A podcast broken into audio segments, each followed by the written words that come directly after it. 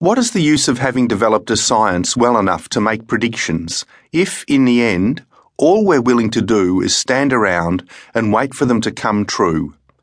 F. Sherwood Rowland, Nobel laureate for his work on the ozone hole. Readers of this book will discover that we are already living in the climatic future. We are already confronting dire scenarios the melting of the polar ice, the profound degradation of the Great Barrier Reef, the displacement of people in coastal cities due to extreme weather. And yet, even though I've tried to explain the terrible outcomes that await us if we do nothing about carbon pollution, I've called this book Atmosphere of Hope. That may seem to be a strange starting position from which to argue for renewed optimism.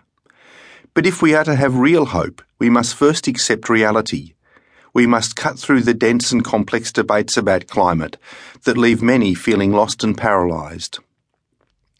This book describes in plain terms our climate predicament, but it also brings news of exciting tools in the making that could help us avoid a climatic disaster.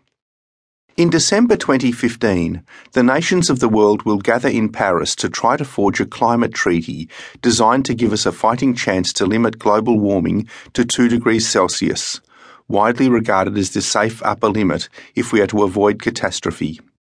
If we succeed at Paris in forging a new era of international political cooperation in the fight against a warming planet, it is possible that the next decade will astonish us with the solutions that we'll discover to safeguard our planet for our grandchildren and their grandchildren. We will quite literally create an atmosphere of hope. Let's try to understand the dimensions of the problem. Projections indicate that in 2014, we humans released a record 40 gigatons of carbon dioxide into the atmosphere, of which 32.2 gigatons came from the burning of fossil fuels for energy, mostly electricity and transport. Carbon dioxide is only one, albeit an important one, of over 30 known greenhouse gases. If we add together all human related greenhouse gas emissions and express them in terms of carbon dioxide's warming potential, the figure at the end of 2009 was 49.5 gigatons of carbon dioxide equivalent.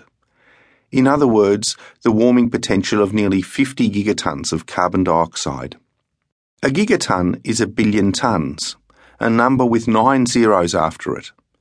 Even measured against the world as a whole, a gigaton of carbon dioxide is large. How large becomes clear if we consider what would be required to take 4 gigatons of carbon dioxide out of the air. All of the world's agriculture and forestry waste, the biomass from 100,000 square kilometres of sugarcane, would need to be turned into biochar to do that and 4 gigatons of carbon dioxide is only a tenth of our annual carbon dioxide pollution stream. Alternatively, if we planted forests over an area the size of Australia or the contiguous 48 states of the USA, assuming that we could plant an area about the size of New York State each year, we'd only reduce our carbon pollution stream annually by a similar amount, averaged over a 50 year period. No matter how you measure it, our climate problem is now gargantuan, and it has grown at a far faster rate than almost anyone imagined it would just a decade ago. We should be focusing on reducing emissions by the gigaton.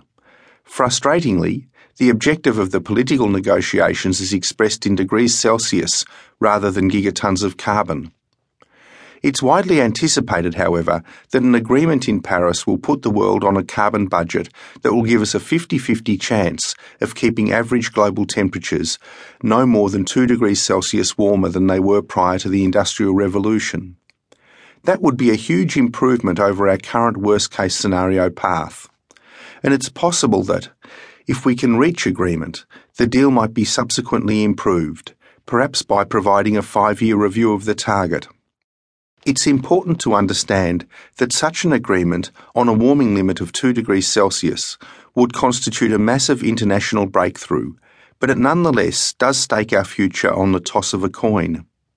We ought not contemplate a future in which we accept that there is still a significant chance that the Great Barrier Reef will die, that sea levels will rise rapidly, and that great losses in biodiversity will be inflicted all of which are likely to happen in a world 2 degrees Celsius warmer than the pre industrial average.